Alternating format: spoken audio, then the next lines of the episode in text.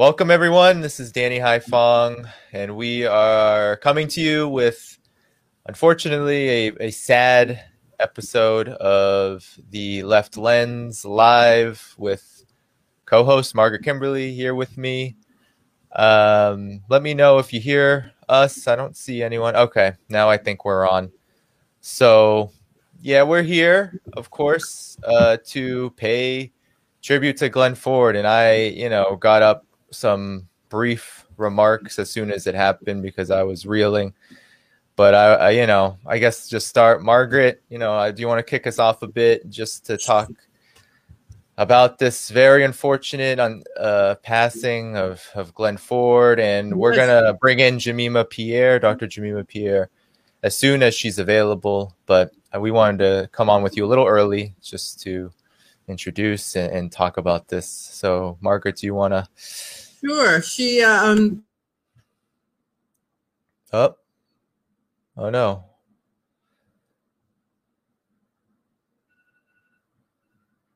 Can y'all hear us? I don't hear anyone.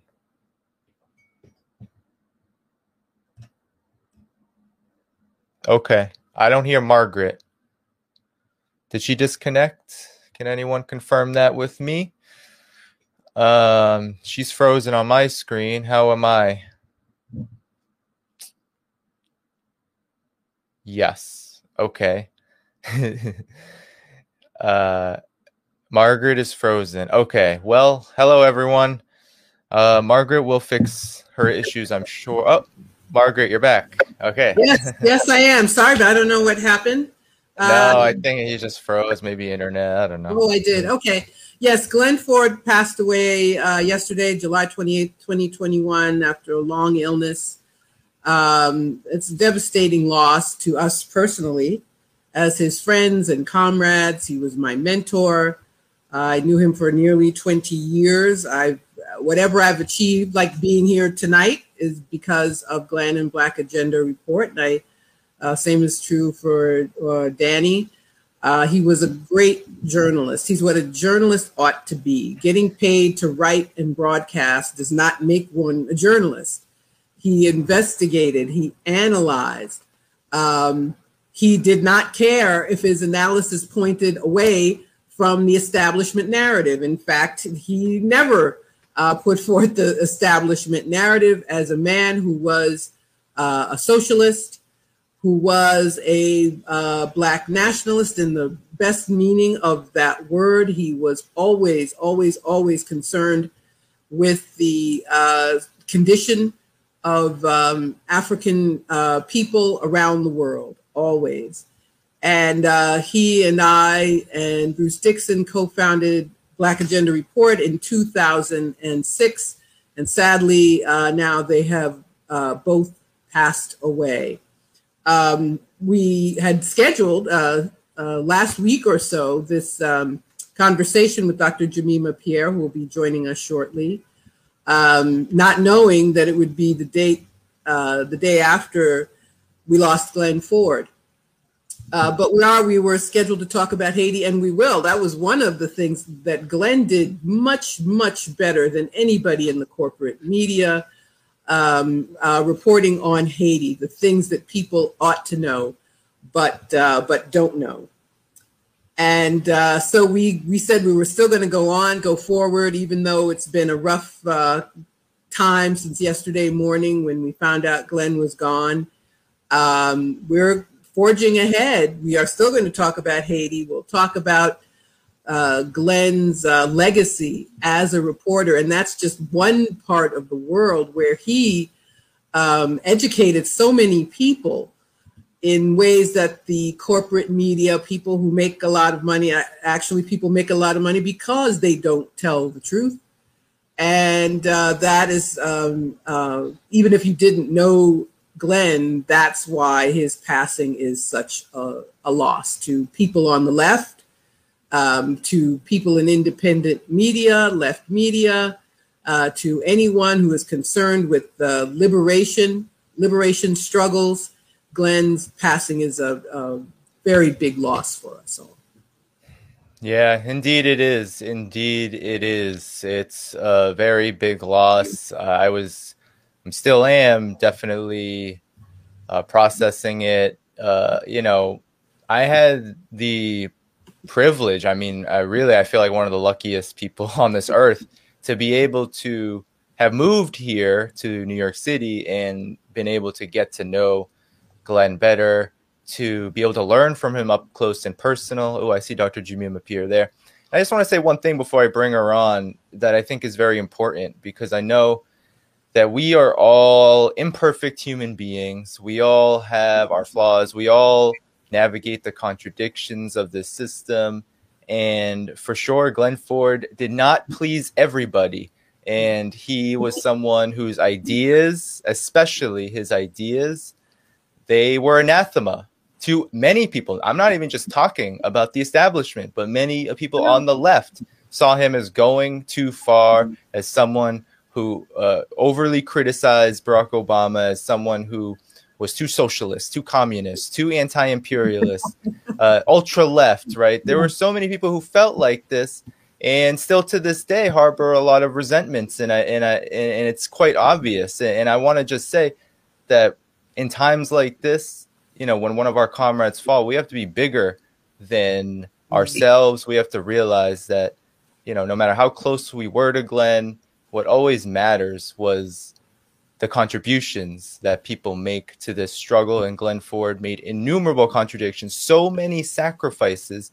I, I don't think people realize that Glen Ford could have literally been a multimillionaire, a black media mogul. He was a pioneer in black journalism. He did not need to sacrifice as much as he did with the talents that he was able to develop over the course of his life history. And yet, what he did was sacrifice all of them for the people to provide people, oppressed people, black people, all people who are fighting against injustice anywhere with tools to be able to analyze and see the world and see conditions for what they are so that they can then pick up the mantle and change it. And I just want that to be how people remember Glen Ford, regardless of mm-hmm. whatever people thought about him individually uh, and however uh, people may have viewed his politics. That to me is his greatest contribution and gift. But with all uh, that said, I want to bring in Dr. Jemima Pierre because she was so generous to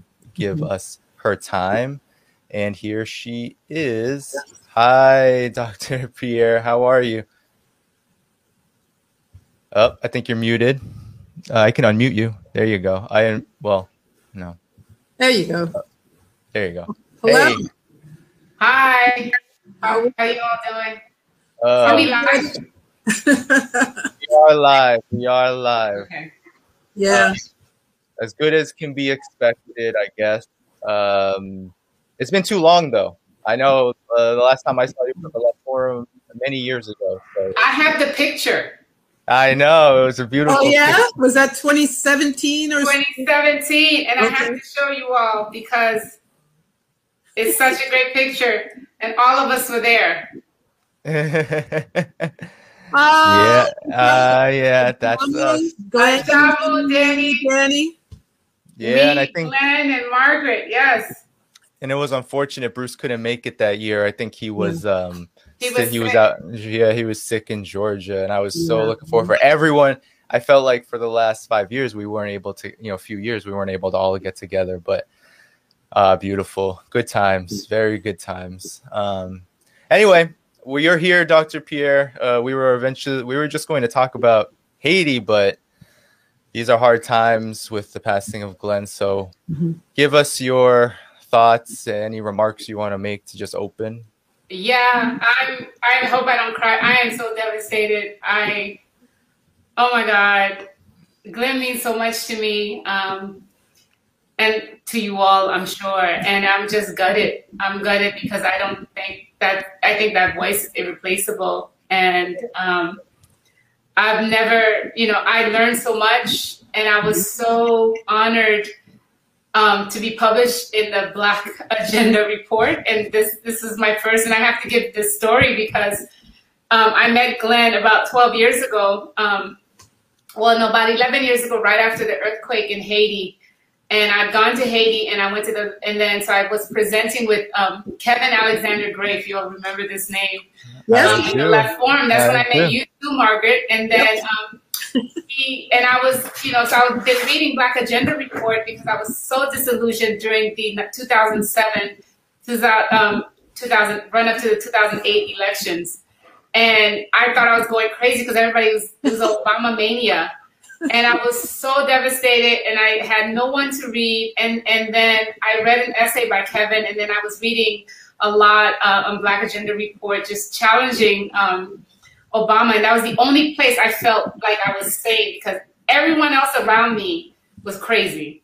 Yep. And so, so then you know, Kevin and I kept in touch, and we went to Haiti after the earthquake, and we wrote uh, about um, the earthquake um, from Haiti. Um, it, we had a piece in the Nation, and then we decided, you know, and then we were invited to uh, uh, present at the Left Forum, and so, and then I saw that Margaret and Glen were going to present. So I said, Kevin, you have to introduce me, you know? So, so, and that's what happened, you know? So, you know, I'm, I was just like, you know, just starting out as an academic. And so I wasn't even thinking about writing op-eds, but I was reading you all all the time. I was reading the Black Commentator beforehand.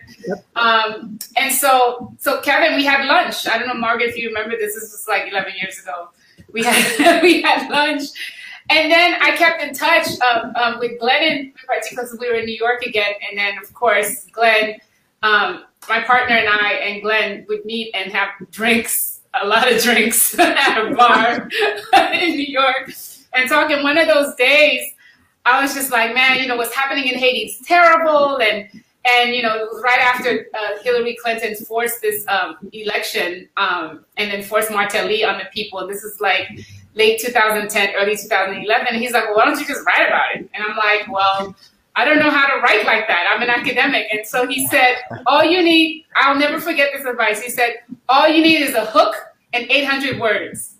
And so that was that. And he's like, why don't you go and try it? You know, a hook and 800 words. And so I went and I, you know, I, I and if you see that first article, it's about the, the, the, the elections in Haiti, the, the, the Hillary Clinton choosing Martelly, and I still have my footnotes, like it's an academic article. I don't, I didn't know how to do links, and so then I sent it to him, and then he responded, and he's like, I don't understand these last two lines because you know sounded the last two lines were like academic jargon, and he's like, I don't understand that, and so he's like, What do you mean by this? And so he sent it Yeah. back. Yep. Yep. and then um, and then I fixed it, and ever since then, you know, he hasn't. Um, you know, everything I sent, he was very generous, and sometimes I was very late. You know, because the issue goes out Wednesday morning. Sometimes I send an issue at like, you know, two a.m. You know, that Wednesday morning because I'm sitting there like writing, and you know, and so you know, I wish I, you know, there was a time I was writing much more regularly, and then you know, life um, took a uh, took a toll. But it was just it was just really interesting um, being in conversation with Glen. And you know, Glen gave the rare um, rare compliments, and so every time I get one, which was not a lot. Right, but I knew he liked the stuff, but he never said this was great. But every once in a while, he'd be like, "That Yep. was a nice piece. That was a nice Yep. piece." So- Yeah. Yeah. Yeah. so that to me that would make my week you know because i hold Yep. him in such esteem. He's one of the smartest people in the world to me.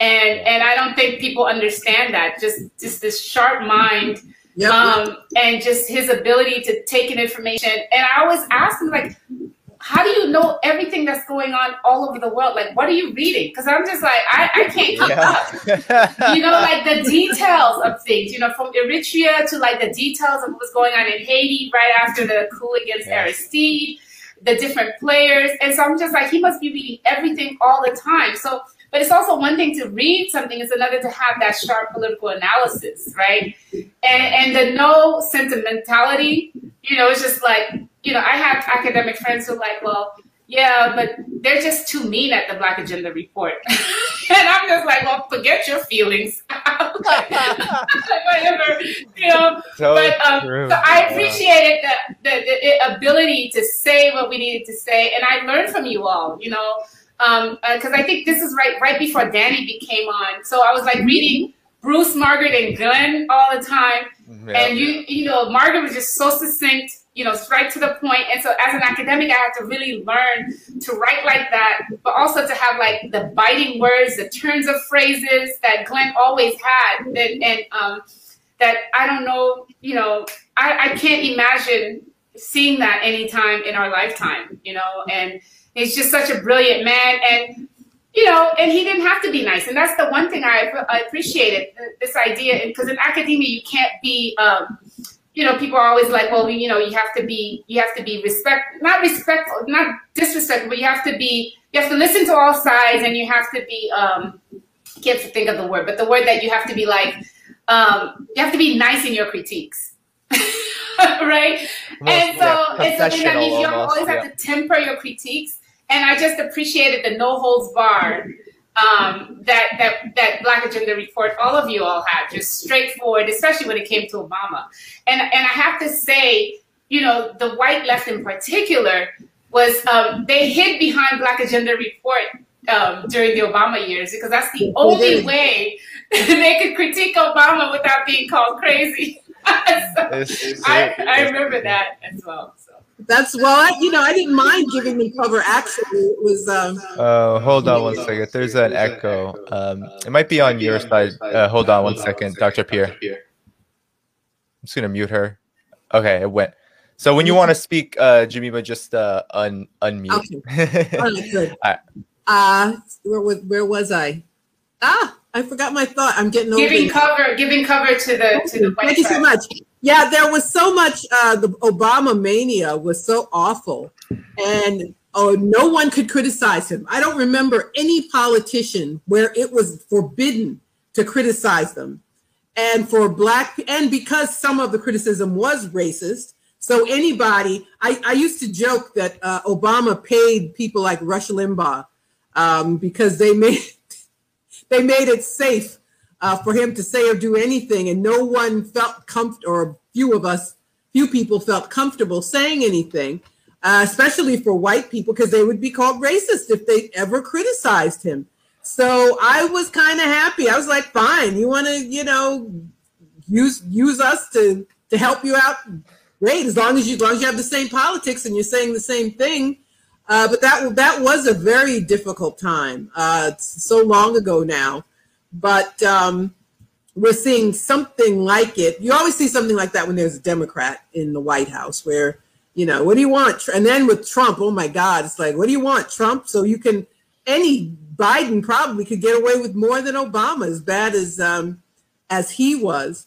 But um, I one of the things I appreciated, you're absolutely right, Jemima. Glen was a voracious reader. I mean, he knew history, he knew current events. He could tell you something about just about anywhere in the world. yeah. And uh, his reporting on Haiti, Black Agenda Report, we did the best reporting on Haiti of any publication in the country. I can say that uh, without any exaggeration, without any hesitation. No one did Haiti reporting like Black Agenda Report.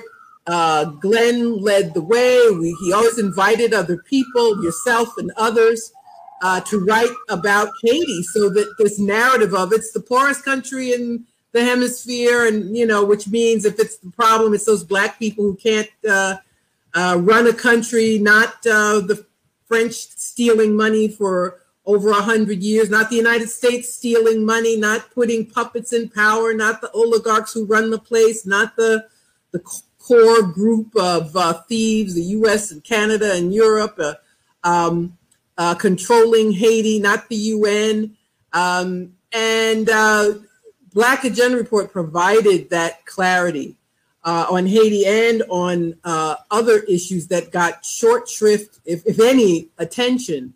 Um, and that is something that we can um, can all be proud of. But I, I, was, I wanted to say something else. I think part of the reason Glen was such a keen observer and analyst, he was a very serious socialist, very, very serious. Yes, very and, serious. Um, so he had that point of view, that lens through which he saw the world.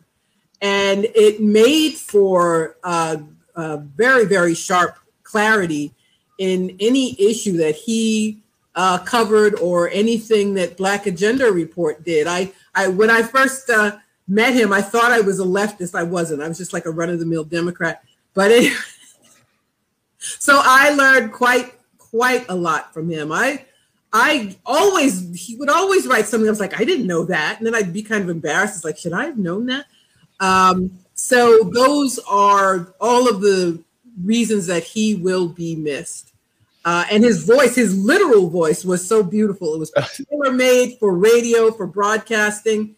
He, um, and his father was a DJ and radio host in Georgia, and he uh, was on the radio as a kid, and you could tell. Um, so I, I, just wanted to add that to the uh, the things that you that you mentioned, Jemima. It's Before, true. It's, yeah, I mean, I'll never. This is Glen Ford. You know, it's just like that booming, booming voice. I wanted to add, Margaret, that he's also he was also an internationalist, and I think. Oh my god! You know, this yeah. is, and then especially around the Obama years, where Black folks just stopped thinking about out. You know, they felt that they were part of the nation. So many Black mm-hmm. people in this country yes. who used to have critiques of U.S. empire. Um, this just let it go, you know, and stop talking about Africa. They stop talking about the Caribbean. Mm-hmm. And all the horrible, the drone wars, right? The, not drone wars, the drone bombings, you know, that was taken up by Obama.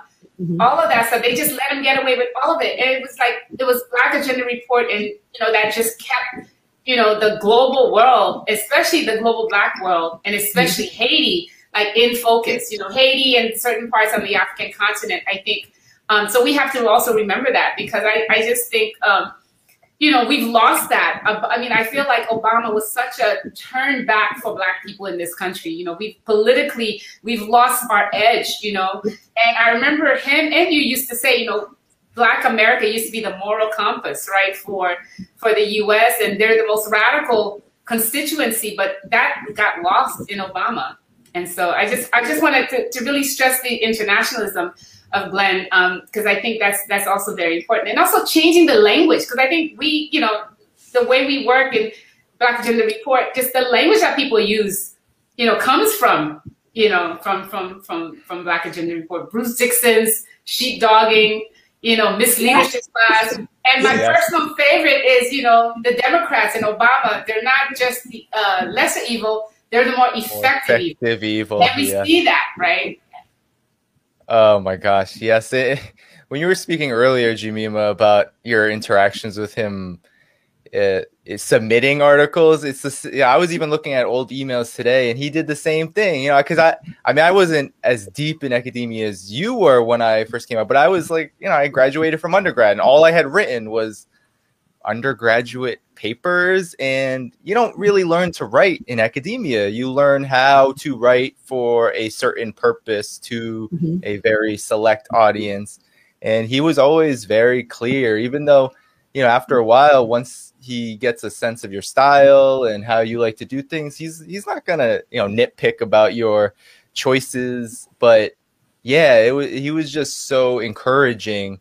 And so ba- you know so simple in his explanations. I mean I, I don't know just politically and just how he carried himself in the movement. I mean the ability to explain phenomenon all of it te- to teach people in a way that's so concise so grounded in theory and history and as you all said mm-hmm. internationalism and deep principles of socialism and communism I mean, he would tell me stories about how in the 60s, you know, so he was I mean, he was a military guy. He witnessed black people refusing to go to Washington D.C. and put down the rebellions in in D.C. after Martin Luther King was assassinated. He, he witnessed that as in the military, and then he also was a communist. So he was like passing out the Daily Worker and he was like getting harassed by cops doing and he would tell these stories and it's obvious that he had so much practical experience and that his journalism his talents in journalism and in writing and analysis and radio all of it for him was a gift for the people now. It wasn't his way of trying to make some career to rake in millions. And i said this before you came on Jemima that he could have. He could have easily been a black media mogul. He was pioneering black media in so many areas hip hop, radio, um, right after the Black Liberation, during the Black Liberation movement's uh, destruction, as he was a Panther himself. It's mm-hmm. just one of these incredible lives that he, you know, that someone lived, which teach us so much. But obviously, because of his politics, there was such a huge pushback, and and he, as well as all of us at Black Agenda Report, have done our best to really fight against that grain, that that real intense response to a real revolutionary response to these crises, all of them, domestic, international. I mean, he he really did change the language, and he contributed not just a deep breadth of work, but also, in my opinion, he was a theoretician so much so that, as you said, Jemima, he like the term Black misleadership class, for example uh, his analysis of the Sanders phenomenon, his uh, analysis of international issues. I, I, mean, I've had dozens of hours of conversations with him about China. I can't say how much I've learned just from talking to him about these things and and thinking about what's going to happen in the next several years. And just that was just the person he was, and it's just so you know it's just, it was just so humbling to be able to learn from someone like him and and it's it is going to be really hard to move forward without him um, but we're gonna i know we're gonna do our best to, to we are we are. it's, it is going to be different. It's uh you know passings are always difficult and when uh someone might like glen was the driving force behind black agenda report but you both mentioned bruce and he's the one who first uh called started calling uh Bernie Sanders a sheepdog. He was just going to sheepdog people into the Democratic Party, which turned out to be the case. Um, so we we have uh, these giants whose shoulders we stand on, and as this generation goes, as as is inevitable, these people who were he was a Vietnam era vet, he was a Black Panther. Um, the people who had those experiences are are aging and and passing and there was a gap because of the destruction of the movement of a couple generations. There are younger folks coming up who want to step in, and that's we need the yin and the yang. We, we do need these uh, young people uh, who read Black Agenda Report, who join Black Alliance for Peace. Um, all, all of these uh, organizations, there are people who want to organize and who have a radical focus uh, an African centered focus, and an, as well as being internationalist too, as uh, as you have said. So those are pretty big shoes to fill, but uh, we're going to do our our best to fill them. And uh, Black Agenda Report is going to is going to go onward. It's uh, I would I would not ever want to uh, want to see it disappear. So we're going to have the challenge of um, transitions. But um, but we I I learned so much from Glen about and I wanted to say something else. He was always very encouraging. You know, I started Black Commentator. I wrote a letter about Condoleezza Rice, as I recall, and uh, I said, "Can I write this letter?" He said, "Okay," and I said, "Then he's like, you want to write some words?" like, I wasn't a professional writer, no journalism school. In fact, he would say things like journalism schools are crap. He said all they should do is teach people how to write. The rest of it is all um, pro state propaganda. But at any rate, he, and that's an important lesson for all of us to be in solidarity with each other and to encourage each other as we all strive to learn new things. And I think you're absolutely right. And I want to say, you know, I, uh, Glen could hold his own anywhere, everywhere. I'm telling you, he's one of the smartest people I know. And as you know, Margaret, like, you know, he came, we invited him and you remember we, when we did our Black Folks in Dark Time at Vanderbilt University. And then when, when my partner Peter's book came out, he came and gave a talk in honor of the book at UCLA. And so I do think, you know, I, I, I think of him as such a great mind, but also you're absolutely right, extremely generous, extremely kind, you know, and, and, and that's one thing. I kind in person, not kind in the words when he's critical, but that's fine. We don't need to be kind in, when we're being critical uh, of a system that's out to kill us. So, you know, so that's one thing I learned. It's just like you can be clear and rough on that system that's trying to kill you, but you can also be a kind person. So I, I you know, I just wanted to stress that because he could hold his own, and I appreciated that so great, so great, so so uh, a lot, quite a bit. Yeah. Yeah. No, it's it's true. He was very generous. I mean, he always had my back, and it, and it didn't always please people that he had my back. Uh, you know, he uh there are always questions. You know, I write for Black Agenda Report, but I'm not a Black American and all of this. But he was always very clear. The Black radical tradition is inclusive to the struggles of all oppressed people, and that Black Agenda Report would remain firmly under Black leadership no matter who contributed.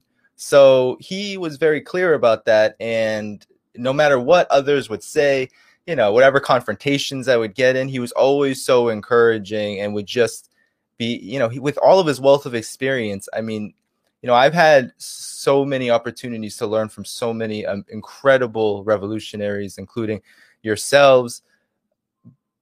But like with Glen, because I got to know him so personally, I, I really got to learn from just how he was so able to just maintain his composure and his confidence and his uh, ability to to stand up for the people and to continuously uh, you know perfect his craft and work hard and the discipline and all of it. I mean so it, I, I was just so lucky to be able to bear witness to that and to learn from it and politically i mean there's just few others that I've ever met who are as principled as him and who can adapt. I mean, just the way in which I just reading his work and then talking with him about something like Bernie Sanders or Black Lives Matter, for example, and seeing how he could both understand the strategic situation and address people who obviously are becoming interested in socialism and in radical politics and uh, thinking in terms of race and racism again, while at the same time always knowing who the scoundrels were, who had to be called out, who had to be targeted. When Bernie Sanders, you know, uh, was uh, sheepdogging, as Bruce Dixon would call it, he was talking about the contradictions and how the people who were following Bernie Sanders needed to break from the Democratic Party. When Black Lives Matter Network, you all remember when they were approaching the Democratic Party, even in just a even when they were just leaning in to a kind of posturing with the Democratic Party, we were all following his lead in his criticisms of the Black Lives Matter network. And he took so much pride in knowing that Black Agenda Report played a huge role in Black Lives Matter in their rejection of a DNC endorsement. They, in 2016, refused to endorse the DNC. And in part, that was because Black Agenda Report did make a huge fuss about it. We were all writing about how this is problematic. I had personal experiences in Boston, very negative, uh, where people were talking about Glen Ford and Bruce Dixon as they're like Al Sharptons, and it was it was so in, just awful. And I would tell Glen Ford, and he's like, "Oh well, I know those people. Don't worry. I, that's to be expected. We're going to keep doing the work." And and that kind of approach was just both humbling and so educational, and so we yeah there's so much to learn uh, i mean he really did follow the words of the great amilcar cabral when he said tell no lies claim no easy victories glen ford followed that to the t uh, all the way up until the end of his life yeah do you guys i have to quickly say do you remember in the 2016 elections when trump won and he was at the real news network watching party you guys don't remember that didn't see it but he but go ahead. They were so mad at him because everyone around him, leftists, were so upset. They were getting so upset that Hillary was losing. And Glen was like, well, what's going to change? What's going to change? If Hillary, if, if, if Trump wins, tell me what's going to change, you know, you know, for American empire, what's going, and they, you know, I remember one person getting up and walking out of the room when it was, you know, when it was announced that it was too close to call. And so I just, and I, and he was just, he maintained composure and he just kept to his words, even though he was the most hated person in that room at the time, and you can feel it. It was palpable.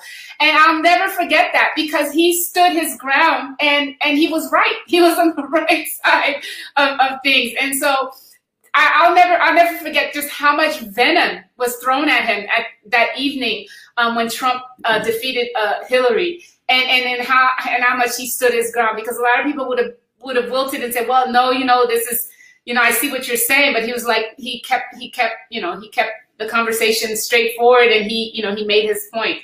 So to me, that's, you know, that's that's something I need to learn to get, you know, not, you know, not to not to get too too too ruffled by you know these people who are who can be so angry and and, and in their liberalism right? And keep, and keep it moving you know as long as you're you know in the righteous go in the righteous direction. Yeah. you're right. He um uh i you know you reminded me of something else that uh, happened at black commentator. What he did um was uh initially stopped Cory Booker from winning his first mayoral election in Newark. Black, he knew, he said to himself, Where did this guy come from? Where does his money come from? Uh, and this is like sort of early days of internet. He told me he went to the library. He's like, oh, he got money from the Manhattan Institute. Oh, he got money from the Bradley Foundation, all this right wing money.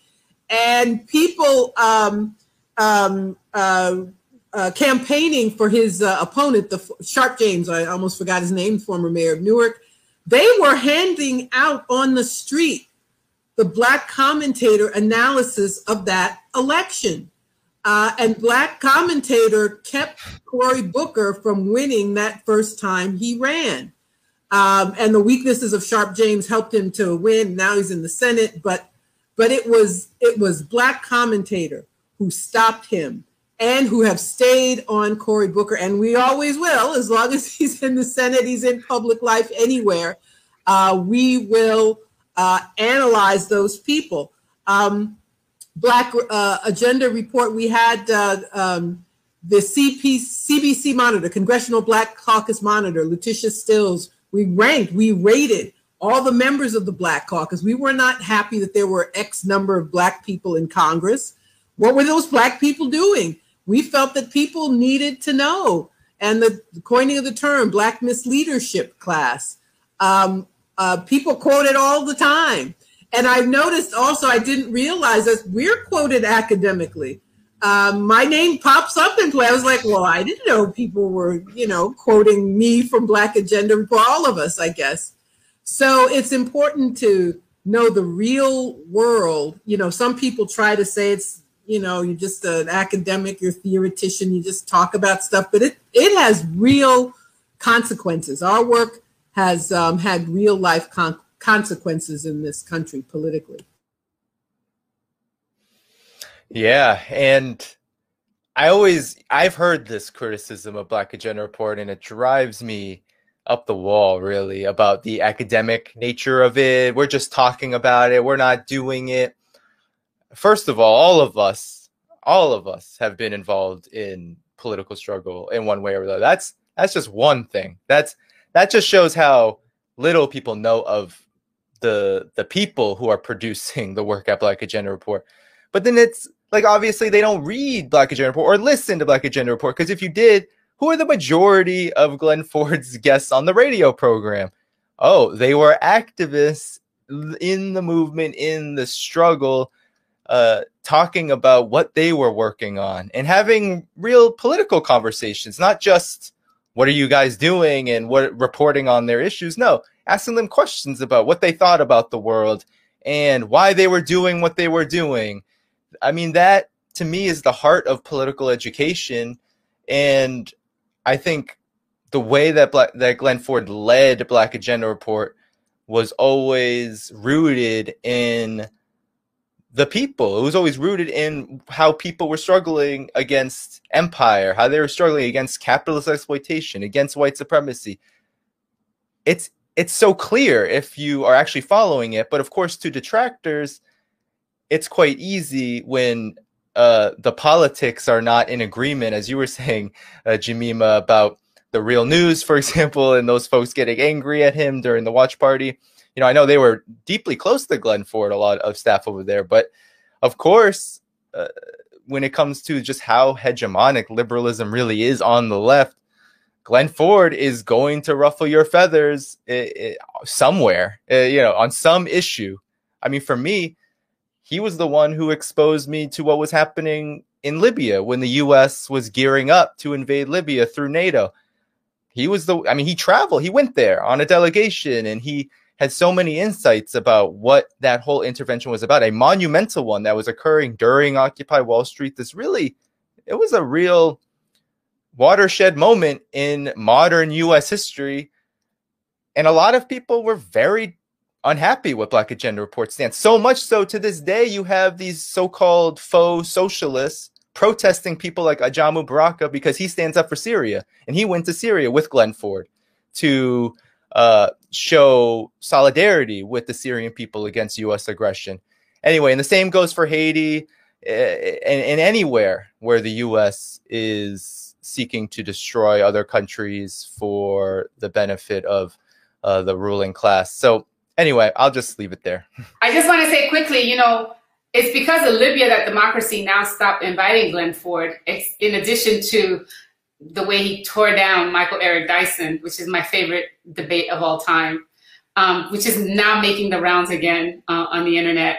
But you know, you notice he hasn't been on Amy Goodman's show for a very long time, and he has a, you know, he was telling us a special story about that over drinks one day, but I can't say it online. But part of part of that, part of that is you know, there he, he even got too radical for the supposed left, right? Like some of some people within the left, and and he hasn't been back, um, you know, uh, to that show. He hasn't been invited back to that he in a long time, and it has to do with Libya, has to do with certain positions, and and and also has to do with the fact that he tore down some some beloved, you know, liberals, black liberals, you know, so.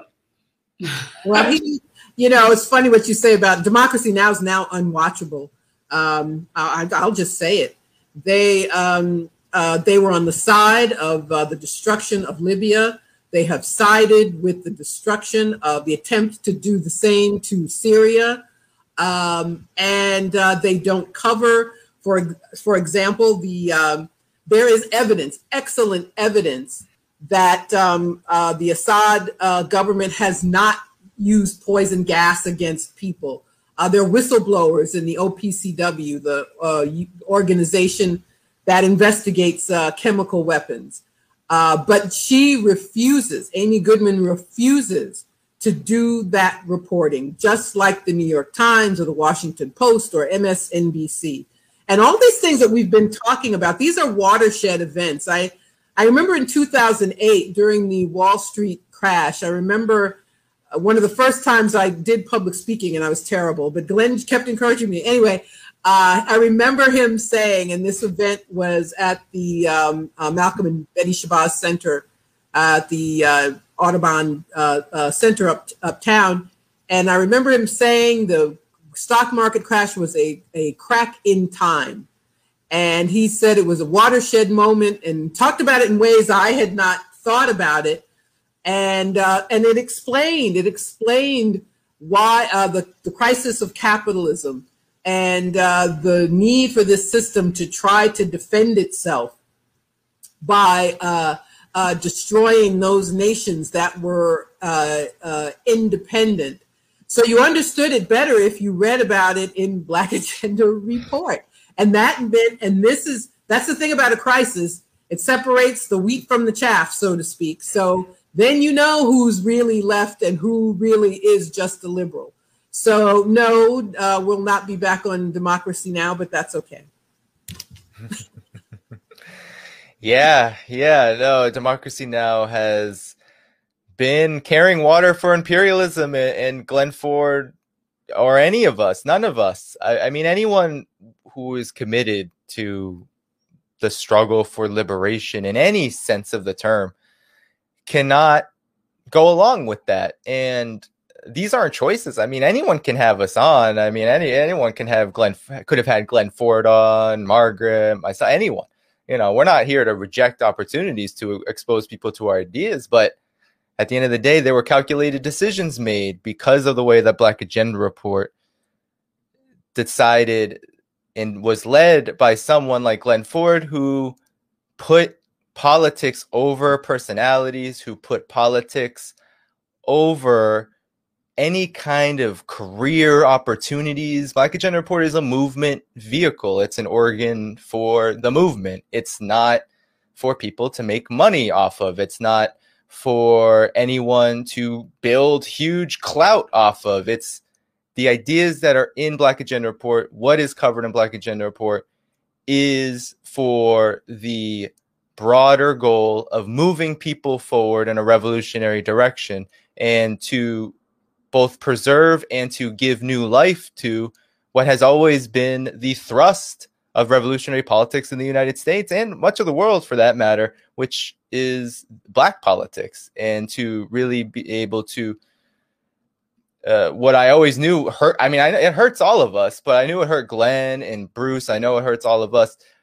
The way that the black left has been so desecrated and attacked and then molded and co-opted.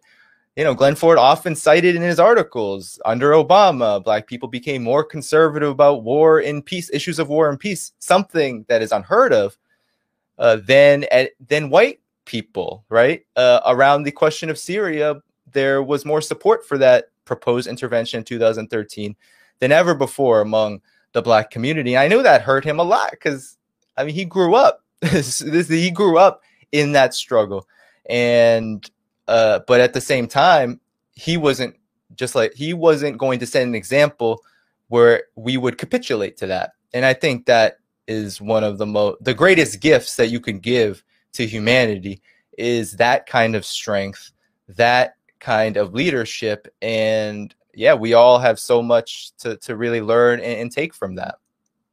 Yeah, he. Um, I, have to say this also about Glen. Glen loved black people. He was not one for respectability politics. He defended us, even though there were individuals he uh, was not uh, uh, respecting of people who no one should respect. But he respected black people. He loved black people. Um, and so it hurt him. You're right to see black people who.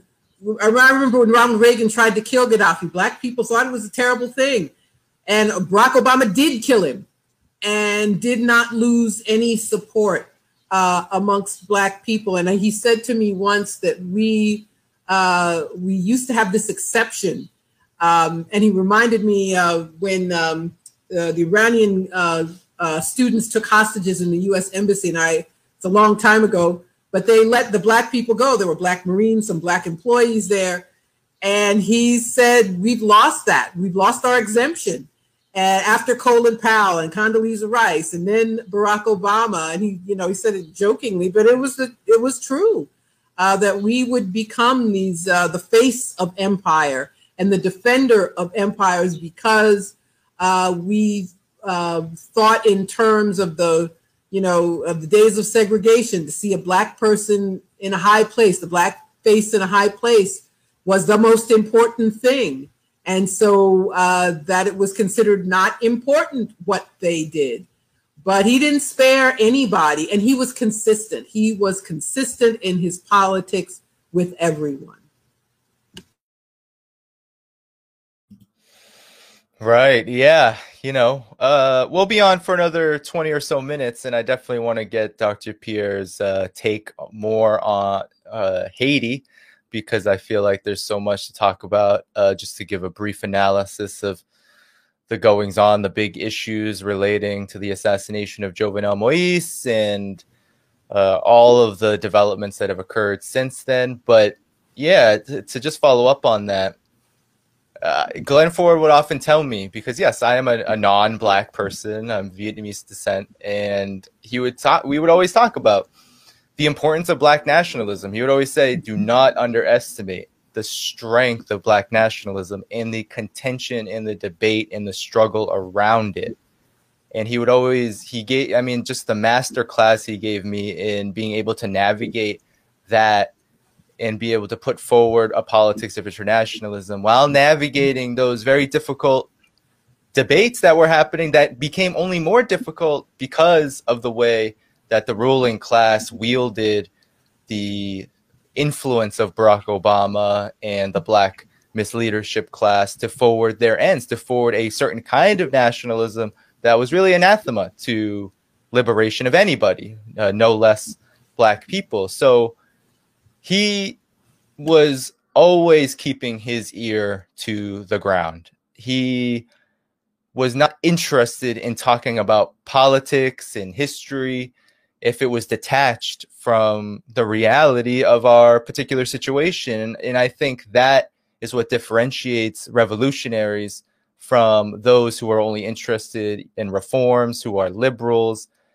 They are more interested in ideas for ideas' sake. They are interested in ideas for different goals apart and detached oftentimes from the reality of people. Because if that weren't the case, then how could then how could someone take the position, for example, that the US should be waging humanitarian interventions anywhere in Libya and Syria, that we shouldn't oppose it vocally, or that we should oppose humanitarian interventions, but we should also condemn the Syrian government or the Libyan government or whatever we're talking about, whatever government we're talking about that the US doesn't like uh, at the same time, right? We couldn't hold those positions if pe- those who are taking them weren't just thinking of ideas for their own sake, weren't just looking at politics as an exercise in their own popularity or their uh, own brand or identity. No, Glen Ford was not about branding and identity. He was about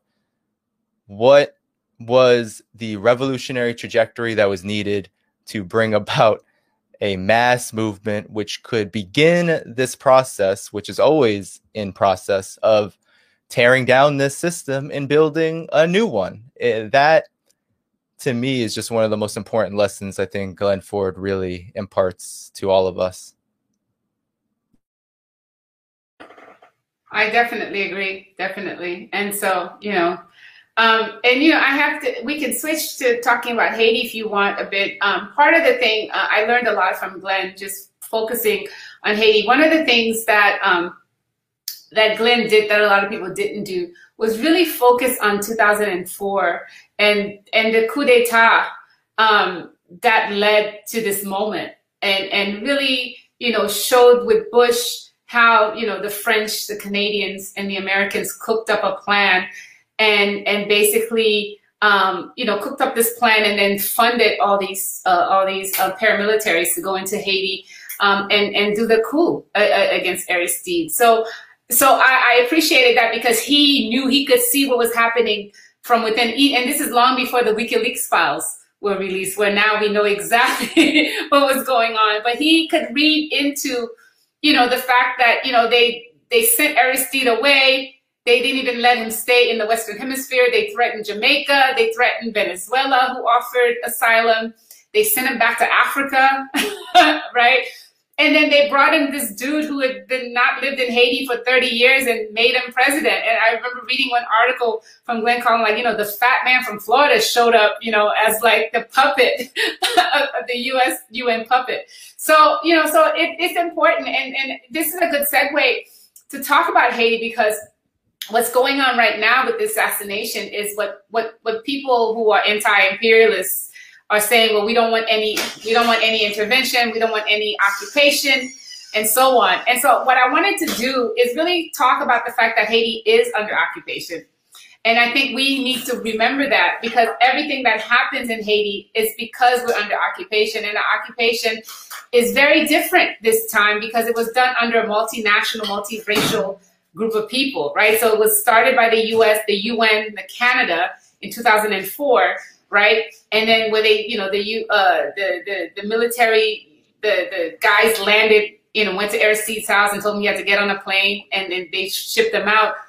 And then the U.S., France, and Canada went to the UN to the UN Security Council and basically declared Haiti a, a chaotic you know, at the war zone. And the UN, the Security UN Security Council went went along, right? And that's something we have to think about because China and Russia are in the UN Security Council, and then you have this, you know, multi thousand, you know, thousands of military police show up in Haiti in June 2004, led by Brazil, right? The military was like led by Brazil, and they had this occupation, right? The UN occupation of Haiti, which which people don't think about. It change it transforms the notion of what occupation is because it makes it seem like it's not the U.S. That's it, right? Like we can talk about the 1915 occupation, but this one was like you know um, allowed by the UN. The UN gave the U.S. cover for a coup d'état in Haiti because it came in and you had all kinds of nations, right? Because you had Africans, you had, you know, all kinds of soldiers from Africa, soldiers from Latin America.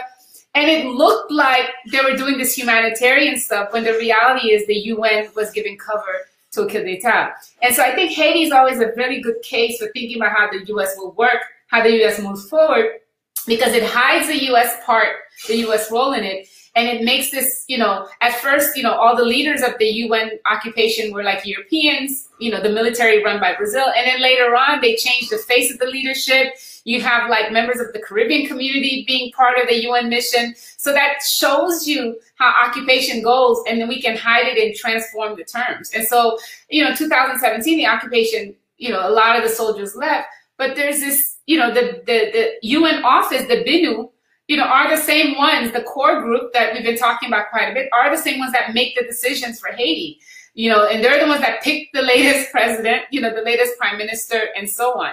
So what I want to say about Haiti is that whatever's happening um, is happening under occupation, and it's because of the occupation that the last ten years have been terrible. And the other thing I wanted to say is that what's happening now is a legacy of the Obama administration. And people don't want to talk about it because uh, the, the PHTK, the party, Moise's party, and his predecessor, Michel Martelly, are Obama's gift. The, the party emerged under Obama Hillary Clinton left the Middle East during, you know, during the so-called Arab Spring. I call it so-called because it happened on the African continent. As far as I'm concerned, it's the African Spring. But hey, so they left, you know, they, she left the, she left that area, flew to Haiti, and forced Martelly onto the ballot with the OAS when he did not even make the first round of the elections. And this is where you have the emergence of this political party, a bunch of crooks, you know, uh, and corrupt folks that serve the oligarchy, you know, the light-skinned elite in Haiti, as well as the U.S. government. And this, the past 10 years, this is what we've been living under. And this is Obama's gift. And as black people in this country, we should be so upset at this man that gave cover to empire for really putting Haiti in the situation that it's in right now. So. Yeah, I uh, thank you for for pointing out. You pointed out so many important things there. You know, Russia and China finally saw the light. Uh, it took it took that it took Libya. They went along. They could have saved Libya if Russia and China had, because they have their permanent Security Council members, they could have vetoed the no fly zone resolution, but they went along. And I think they were sorry later. They stopped doing it with Syria, but a lot of damage was done. Uh, they realized they can't make friends with these people. Now they're under attack. So then it was the United States overthrew the Ukrainian elected Ukrainian government right next door to Russia. I mean, how gangster can you be? So um, you, you're pointing out some important things that if other countries had stood up for themselves, and stood up for what was right, um, they uh, a lot of damage would uh, to many countries would not have been done. Uh, so I, I, thank you for point, pointing out what Brazil did. That was Lula um, doing that. He, I hope he wins against Bolsonaro, but that does not mean that he gets a free pass in uh, helping take the lead and giving cover to uh, U.S. Um, uh, intervention and uh, and occupation there. So I, I had a, a, question for you. Um, so what is the latest? So there is a new president, a new prime minister. Uh, what uh, what is the the latest in uh, from Haiti? Well, the latest is that our white rulers are ruling us, right? And um, and and so there are two things that happened. So right after the assassination, which I think was an inside job, and which I think there's nothing that happens in Haiti without the State Department and the core group knowing. So I'm sure they knew about it. They knew it was going to happen, and they know what's happened. But I think this investigation will never know because the FBI took all kinds of stuff the chief of police who's running the investigation, no one trusts because you know, you know, they think he could be part of it. And so, you know, it's you've got people. It's like the police investigating themselves, right? Like um, here, when during like a, a, you know the George Floyd killing or whatever killing, police brutality issue, happening or the FBI, you know, the CIA investigating its, itself, right? So, so there's that. But what happened was right after, you know, Moise was ruling by decree, and a lot of people, so his mandate had been up February 7, 2021. And before that, you know, groups of Haitian um, opposition, civil society, a lot of them, you know, we have to say they're the bourgeois opposition because the real, and I have to be honest about that because the real people on the ground don't have access to, to a lot of these conversations. But there was an opposition that set up a transition for, for Haiti. Um, the US government, as soon as um, Biden got into power, affirmed Moise's mandate for another year. So went against the Haitian group, you know, all the groups on the ground, the bourgeois opposition, and, and basically supported Moise. And so they supported Moise against everyone. Remember, they were protests in March, in April, all mm-hmm. these protests which would have led to regime change calls if they were happening in Cuba, right? Yep. But but so it's true, right? So the protests and so on. And so right before, and then Moise wanted to change the constitution right? To give him, allow him to do another term. The Haitian constitution does not allow more than one, you know, consecutive terms by the police, but also to give him immunity and so on. So he wanted to change the constitution and he wanted to have elections. And, and people in Haiti are saying, no, this is an undemocratic government. You cannot have elections where everybody's appointed. There's no, no one, there's no elected members. You know, there are, I think, 10 left, but they're mostly of his party. Everything else, the parliament is dissolved. There are no, he fired Supreme Court justices and so on. So no one wanted these elections, but the OAS, which is you know the lapdog as Cuba would call them of the U.S., went and met with Moise a few days before the assassination, and basically comes out and they out of the meeting and said, "We've met with Moise and we're going to go ahead with these elections. We support him. We're going to provide." you know, help, but he had under these conditions. He has to re he has to appoint another prime minister because the one he had was interim. That was his sixth prime minister and he had to appoint another prime minister and, and so on. So Moise designated this other guy named Ariel Henry, who was supposed to take take take the position of prime minister from Claude Joseph, who was the interim prime minister. But Ariel Henry was part of the 2004 coup that, you know, a group of Haitians that actually gave cover to the 2004 coup, right? so, so that's a whole other conversation. But anyways, Claude Joseph, when Moise was assassinated, Claude Joseph was still interim, and it was the day, the day right after his term ended, and he declares himself prime minister, like in charge of the government. And immediately, our white rulers, the core group, says, "Okay, Claude Joseph is the new prime minister and we'll lead Haiti to elections." Right? And people were protesting that. But then I guess people protested so much that they had a change of heart. And so while Haitian civil society, like 300 people meeting, to say we need our own solution, you know, to the crisis on June, July 17th. It's the same day during the meeting that the UN and the core group released a statement saying that Ariel Henry, the guy that was supposed to become the new prime minister appointed, would be would lead Haiti to democracy. So they basically undercut whatever civil society was doing, and they handpicked this this this this guy. They said he would lead the country, and then they said he would and then immediately he said he's going to name his cabinet on Tuesday.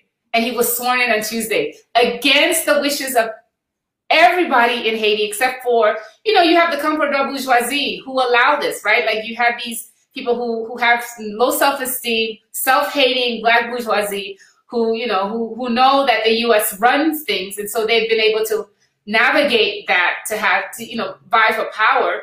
But so that's that's where we are right now. So we are in a space where you still have the the, the oppositions, the large groups meeting. They completely condemn the U.S. the UN role in establishing a prime minister for Haiti without any Haitian say. But the U.S. is going ahead as if there's a new government in Haiti. So we are, you know, Haiti's a colony. You know, Haiti is, is there's no neo to it. It's a colony that's being run by, you know, through indirect rule as far as I can see, right? And it's not even that indirect because the UN, which has, which supposedly its mission is over, the core group was not an elected group. They make these decisions and the US State Departments affirm these decisions. wow. Yes. And we should all be is... outraged.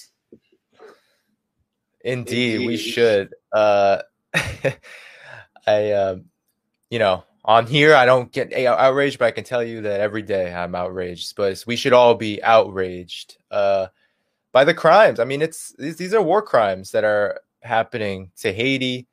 And we spoke about the international situation, and I think maybe this should be our last question before closing remarks.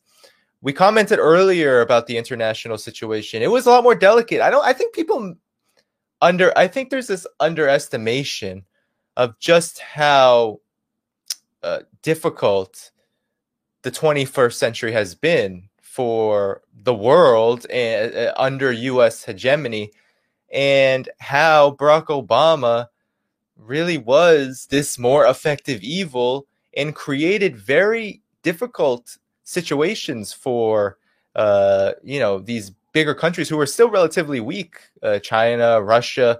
But even during the Bush years, these countries were pretty weak. They were China was just beginning to become an industrial power. Russia was nowhere close to an industrial power, and at that time, the U.S. really did have uh, so much influence that even countries where it wasn't in their interest to go along with these actions against Haiti, they went along because what what would happen if they did not? Well, we see what happens to countries when they do not uh, follow the U.S. line. They get sanctioned or they get invaded themselves. So it just speaks to how reactionary the international situation was and still is, and how Glen Ford's leadership in this way to really point that out, how the Obama administration pushed that to its climax. And now we're seeing, I think, a different situation. I want to get your thoughts about this, uh, Dr. Pierre, about how it seems like after eight years of Obama, where the US kind of came to a climax with its unmitigated hegemony and destruction. And the Obama administration came on the heels of the 07 08 economic crisis, and then all of its interventions, right? And the, the US conducted a lot of interventions under Obama, military interventions. They ended up all producing their own kind of crises. We see it on the African continent after Libya and in the Middle East, in the Arab and African worlds, this huge refugee crisis and instability and chaos. The somebody mentioned in the comments the neo Nazis put into power in Ukraine, the continue, ongoing uh, colonization of Haiti. You know, on and on and on. Venezuela, the sanctions, right? With so many instances of just these crises that really, I think, was very educational for so many. Black Agenda Report was one of the few U.S. based outlets that were understanding this. But where do you see the international situation? Do you see any optimism moving forward? Because Haiti definitely falls within this broader anti imperialist struggle. Uh, I mean, a lot of these protests, especially in 2018, were over the way that Venezuela's solidarity to, to, to Haiti, those funds, how those were used um, in a very corrupt manner to the behest of, of the oligarchs. How do you see this next period and, and Haiti's role in it? Because I feel like Haiti has a huge place in this broader shift uh, to in a more anti-imperialist direction globally. Yes, I, you know, I, I'm, I'm, I, I think Haiti is a model for us to understand. I think we really need to understand the way that in the imperial machinations in Haiti work because we we can see them being trying to be replicated in other places. And so if we don't understand how that the UN can be deployed for cover for the US, we we, sh- we should know that now. So for example, Kofi Annan was the uh, was the Secretary General of the UN, and he said after the coup d'état, Haiti is clearly unable to sort itself out and leaving it alone would be worsening the chaos. This is what he used to for the UN intervention. So when you have places like that that see Haiti as chaos and don't see anything else, um, then you can you have to be worried about as empire is go- is falling. I mean, this is this is the last gasp of empire. That's the one thing we have to remember. Um, and so the one thing that gives me hope is you know the shifting views of people, especially in Latin America. I mean, I'm watching the Peruvian, you know, installation of Castillo. I see, you know, the fact that Bolivia was able to to to get rid of the, you know, reverse the coup, which is unusual. and but I do start, you know, in, in Mexico going against the blockade and sending shipments to Cuba, Russia sending Cuba, shipments to Cuba. So I think in Latin America we do see that, and I just hope that they see Haiti as, you know, a, a, a place to look to you know, in the fight against imperialism, because we cannot do that alone. I do worry about the increasing um, militarization of the African continent and also the African Union being run by a bunch of comprador bourgeoisie who, who don't, you know, who don't think about imperialism in the way that I think they should. And so I'm both hopeful and weary because I, you know, I'm not sure. And I do think with Haiti, the, the, the, the dissemination of information about Haiti is so terrible, right? I mean, even leftists like Raoul Peck, you know, called for intervention in 2004. Let's say this, right? It was these black elite intellectuals and artists, Haitians themselves, who were so against the black poor in Haiti that uh, for this intervention. And we cannot let them forget that as they're complaining now. And so we have to remember, we have to think about the ways that empire has been able to use so many of us, right? in its in its way and we have to figure out a way to create solutions that both point to we have to learn you know and this is where glen comes into play right? Read a lot and know because we have to hone in our analysis because without the analysis we cannot act and we cannot make moves. And so i think learning about what happened to haiti from 2004 to now we actually open up the way for us to understand the way that empire is acting as it's dying right and, and it's going to come back for us and so we have to be ready for it Yes, indeed. Yes, indeed. Uh, you are so correct. I mean, I mean, uh, first of all, thank you, Dr. Pierre, for coming on, J- Jemima. You're, you My know, pleasure. you're just just a wealth of knowledge, especially about this issue where there is a real shortage of, of especially here in the United States. Um, you know, I, the, the Haitian diaspora has a legacy of struggle here in the United States. That's for that's for sure.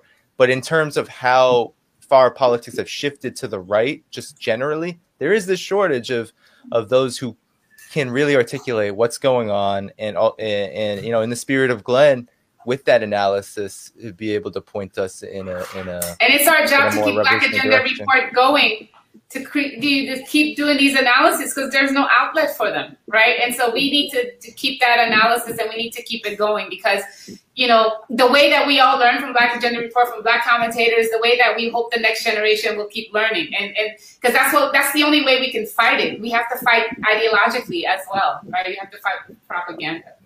Definitely, Margaret. I want to I want to kick it to you because I think we're going to close. Any closing sure. thoughts? I just yeah. want I want to repeat. I want to thank you, Jamim. It's been a rough uh, uh, couple of days for us all. Anybody who who knew and loved Glen Ford, but we all decided to come on and uh, make uh, make him a big part of um, of this segment tonight. So I just want to say thank you and thank Glen because I wouldn't know either one of you. That's true. That's true. Without my uh, that uh, connection that I have with uh, Glen. So yes, Black Agenda Report will go on, and it's conversations like this which uh, uh, give us all the um, inspiration and the energy to to move ahead. We have started something very very important. People need us, and um, I know it seems immodest, but the world needs us, needs our point of view, because there are so many, uh, there's so many institutions working against us. The corporate media, the who parrot the state, who, uh, and for uh, we we have to have these voices. And for people you mentioned, WikiLeaks, they have Julian Assange locked up because he told the truth about Haiti and so many other places around the world. Uh, they try to literally criminalize our work. So we all have a lot to be proud of. Uh, grateful for Glen Ford's uh, presence in our life and in our lives, and grateful for the work and the continued work of Black Agenda Report. So the future looks good for us. Thanks to people like you. Thank you so much. Thank you. Thank you all. We got to keep it going. Thank you so much for all your work and keeping it going. And you know, we all have to step up. I promise to step up more because you know we need more analysis. yeah, yeah, yeah. Well, yeah, let's close there. Just everyone remember that all the work that we all are doing, just know that Glen Ford was really encouraging and, and really pushing from behind and sometimes from mm-hmm. a, pulling us from ahead a lot of the times pulling us from ahead to make all of this stuff happen i mean that's the truth i mean he was really a vanguard figure they say he's an old revolutionary you know old communist cliche but the vanguard he really was in the vanguard and you know i you know, it just this program here. I mean, he was the most encouraging. He wanted Black Agenda Report on YouTube. Not everyone has time to do this. I was like, I'll make some time. And here we are uh, trying to be on this platform despite all of the censorship and all of that. So continue to support us. We, I know that we're working out some logistical things. Death is not only hard emotionally, it is extremely hard logistically and administratively. The system does not make it easy uh, all the way around. So a lot of news to come. There will be many more tributes, definitely, to Glen Ford because there really isn't enough you could say about him if you knew him at all. And even if you didn't know him, I've had so many messages over the last few days who said that he was their mentor too, and they never got to meet him. So that's how much of an impact he really had. So anyway, it was great to be with all of you. Same here. Remember, he he was about the work, not the sentimentality. I appreciate uh, that as well. Yeah, seriously, definitely. And we will be back. Uh, definitely, Dr. Pierre. We'll be in touch with you, and we'll definitely be back here um, sometime soon. So, peace out, everyone. Peace out. Take care. Good night.